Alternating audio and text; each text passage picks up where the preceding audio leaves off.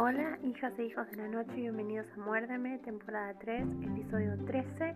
Y en esta semana voy a estar hablando de eh, mi opinión sobre la mitad de temporada de Vampire Academy. Así que quédense conectados, además de que tengo algunas sorpresitas para hablar en el programa. Bueno, estas fueron unas semanas un poco movidas eh, me agarré titis, me quedé sin voz, me pasó de todo. Eh, gracias a Dios no fue COVID, pero eh, no, les, no les recomiendo una otitis, las curaciones son re molestas.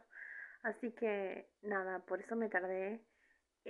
básicamente ya llegué al mid-season de Vampire Academy y cuando tenían intención, tenían intención de ir comentando capítulo por capítulo a ver qué me había parecido el show, pero al final pasaron ya cinco capítulos, así que va a ser un recap de la mitad de temporada porque va a tener 10 episodios. Pero antes voy a hacer al comienzo algo que siempre hago al final, que es eh, contarles de las redes y contarles de la sorpresa que les había prometido para este episodio. Bueno, en las redes, eh, como ya les dije, no sé si les dije en el episodio anterior, estrenamos Twitter, que es eh, arroba podcast, también como el de Instagram, que es arroba podcast. Y en mi Instagram de libros, eh, arroba bajo y con el Instagram de arroba podcast, en octubre vamos a estar eh, lanzando una tercera versión del Vampire Fest, esta vez sin Anto que no pudo participar, eh, pero acá estamos a la pie de cañón y va a ser una tercera edición del Vampire Fest para leer en octubre todo literatura vampira. Este año está un poco cambiado el asunto. Son eh, cuatro retos literarios y uno audiovisual, que es ver, el audiovisual es ver algo vampiro, pero los literarios, eh, si no mal no recuerdo, es uno es representación LGBT, el otro es que tenga cazadores, el otro es un romance y el otro es una obra clásica. No los dije en orden, pero son esos.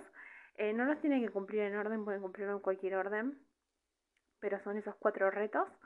Y nada, eh, si arroban a los Instagrams de el show y el mío personal, voy a estar compartiendo sus niveles y les voy a estar dando la plaquita que eh, demuestre que participaron en el Vampire Fest con su, su nivel aprobado.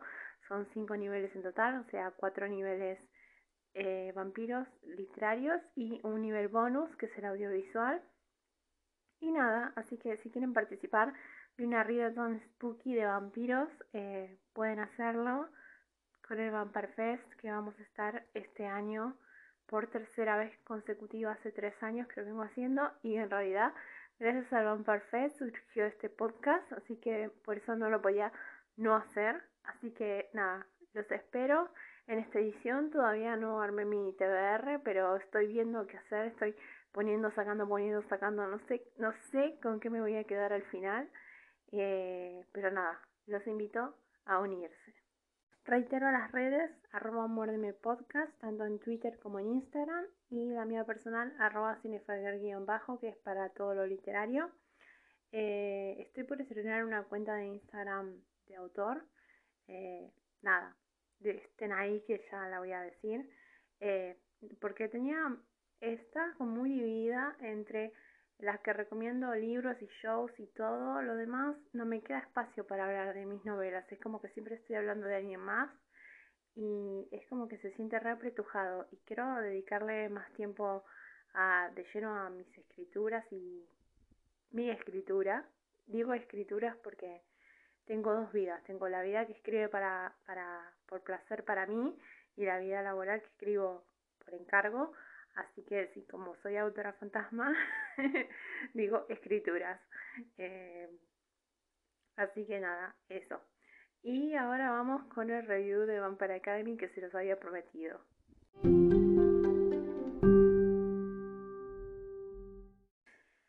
Es una saga de libros que la verdad a mí me gustó mucho leer los primeros tres y los últimos tres medios los sufrí.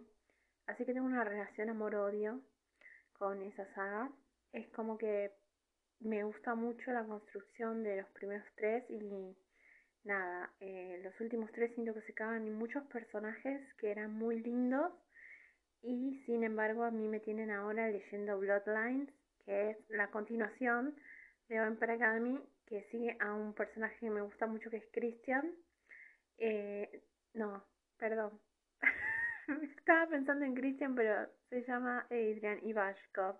El personaje que sigue no, no salió todavía en la serie, pero estaba pensando, me, de la serie me quedó la mente en Christian. Eh, ya voy a contar por qué. Pero eh, me gustó eh, la secuela más que la original, digamos, por así decirlo. Porque Adrian es un personaje que me gusta mucho y me gusta la dinámica que tiene la, segunda parte que eh, Vampire Academy.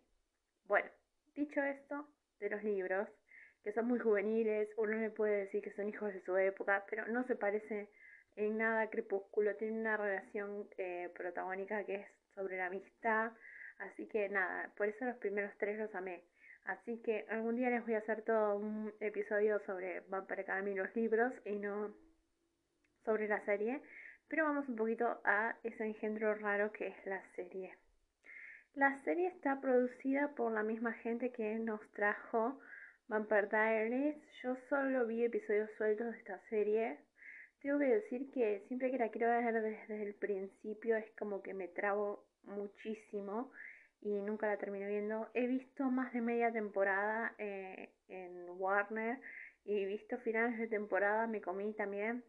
Y es como que tiene cosas que me gustan, pero verlas desde el principio me da una lata porque son tan largas las temporadas. En fin, es como que nunca la miro y aunque la haría por Ian Somerhalder, nada más. Este, pero bueno, la cuestión es que está producida por la misma gente y tenemos el antecedente de que Vampire Diaries, según lo que dicen los fans, se cagó en todo lo que L.J. Smith escribió en los libros, así que eh, ya cuando uno ve que el nombre de Richelle Mead, que es la autora de Vampire Academy, aparece tan chiquito en los cierres finales, ya uno se da cuenta la intención que hubo de, de, borrarla como autora de la serie y de hacer poca referencia a los libros. Así que nada, me dio pena por Richelle porque ella misma en su cuenta de su página personal tuvo que salir a decir que no tuvo ni voz ni voto eh, a la hora de, de, de elegir nada, ni el casting ni nada y que no se enojen por favor que sean eh, que sean respetuosos porque eh, ella vio los episodios y estaba como muy contenta porque la esencia la habían respetado la la la la la, toda muy cordial pero como diciendo aclarando que no tuvo nada que ver desde el vamos en la producción.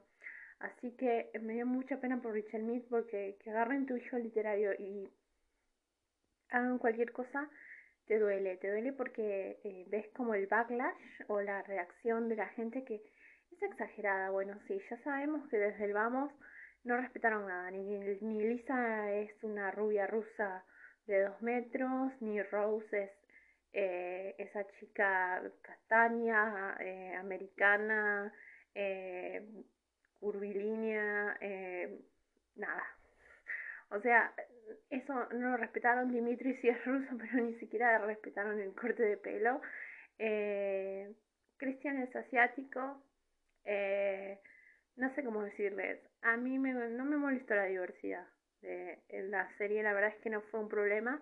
Creo que, eh, como decía, algunos personajes salieron ganando con esa diversidad. Me parece que la personalidad de Christian se queda mejor con esa representación asiática que hicieron de, de él o hacia, hacia americana. En realidad no sé si decirle que es ah, eh, descendiente asiático o americano porque son vampiros, o sea, y ellos viven como en un mundo apartado de los humanos, que los humanos no saben nada, que es como un reino eh, dentro de la sociedad humana, pero bueno, es como que eh, los tienen para alimentarse, pero es como que no, no respetan esas reglas.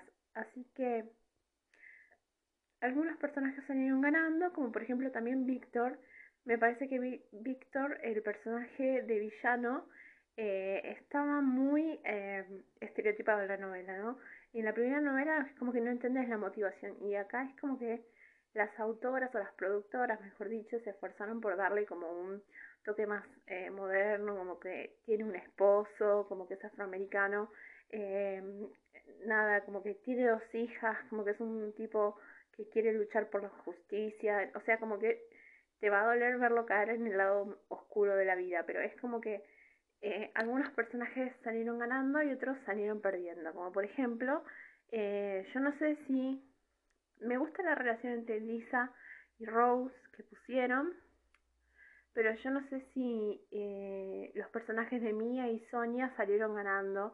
La hicieron menos eh, chica popular, Minger, como es en la novela, a Mia. Eh, le, dieron más como un trauma de como que ella no es noble y como que la tratan de basura todo el tiempo. Y me parece que, no sé si salió ganando, porque es como que lo miro y digo, es un personaje que despierta cierta empatía, pero es como que no sé si no prefería el del libro, porque tenía un antagonismo más claro con Lisa y es como que en la novela te das cuenta que Lisa y Rose son protagonistas y acá es como que todo el lío es el lío de los eh, de elegir al rey vampiro. Y que Lisa es como un peón más que no cuenta, no corta ni pincha, ni y en la escuela no, la, no ves el entrenamiento de la escuela, no ves las clases, no ves cómo la tratan los compañeros, o sea, es como que no tiene eso de preparatoria que tiene Vampire Academy, porque de ahí el nombre, es una academia de vampiros, donde entrenan los Vampir, que son los guardianes de los Moroi, que son los vampiros reales.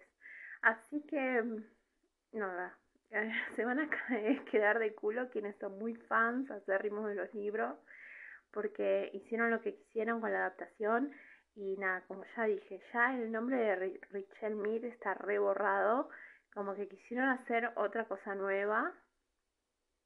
Y no está, a, mí no me parece tan mala.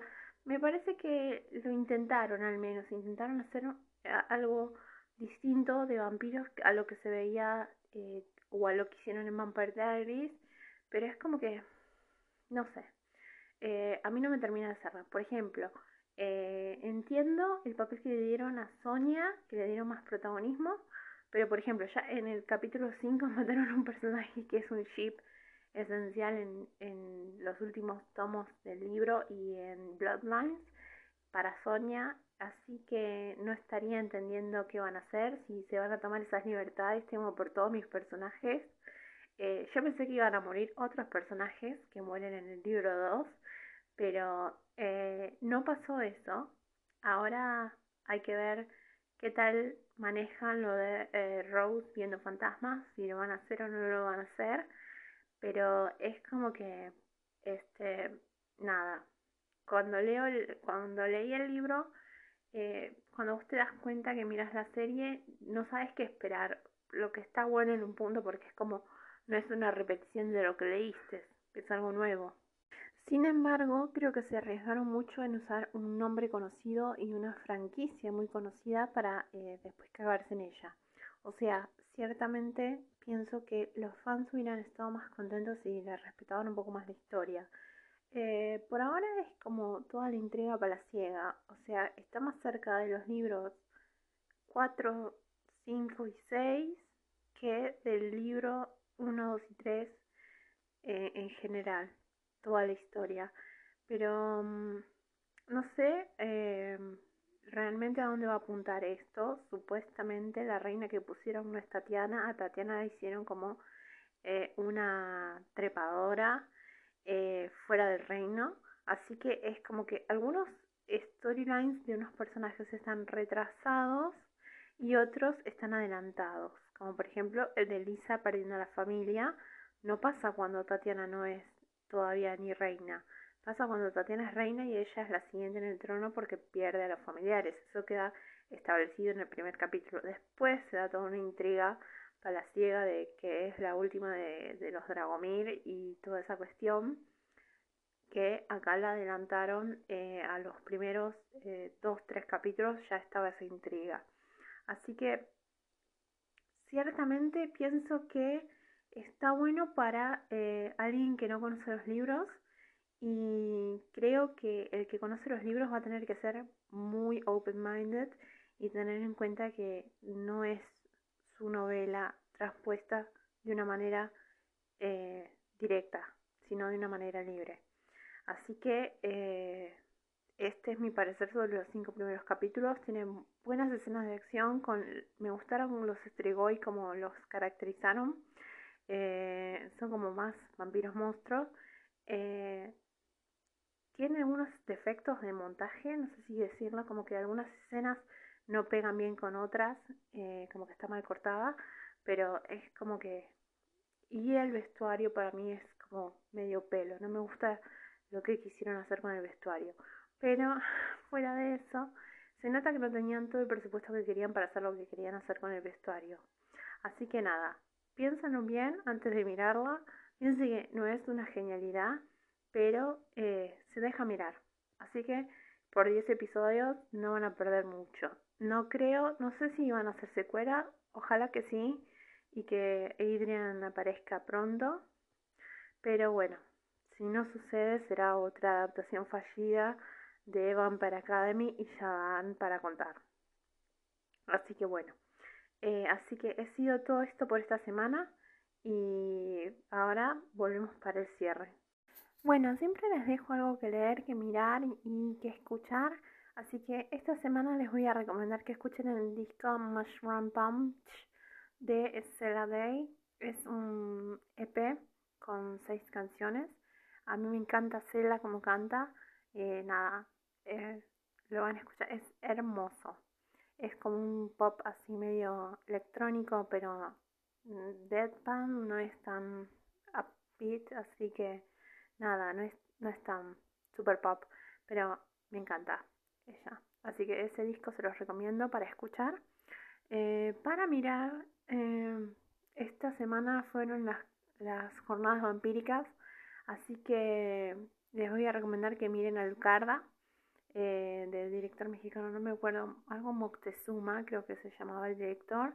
Hablamos en un episodio de Alucarda en especial eh, pero esta vez se las vuelvo a recomendar para que la miren. Y para leer, uy, qué dilema. Estoy con la Readathon de eh, A Discovery of Witches en tiempo real. La verdad que me voy a panquequear en esta, pero lo estoy disfrutando mucho. Es una experiencia distinta leer un episodio, un capítulo por día, porque la novela, la primera novela va del 18 de septiembre, que es cuando empezó la Readathon, a el primero de noviembre, básicamente. El segundo libro ya empieza el primero de noviembre. Y entonces están haciendo esta readathon en tiempo real y tienen datos copados sobre la saga. Así que me estoy ocupando leyendo eso. Y, eso ha sido todo por esta semana. Eh, me despido. Chaucitos.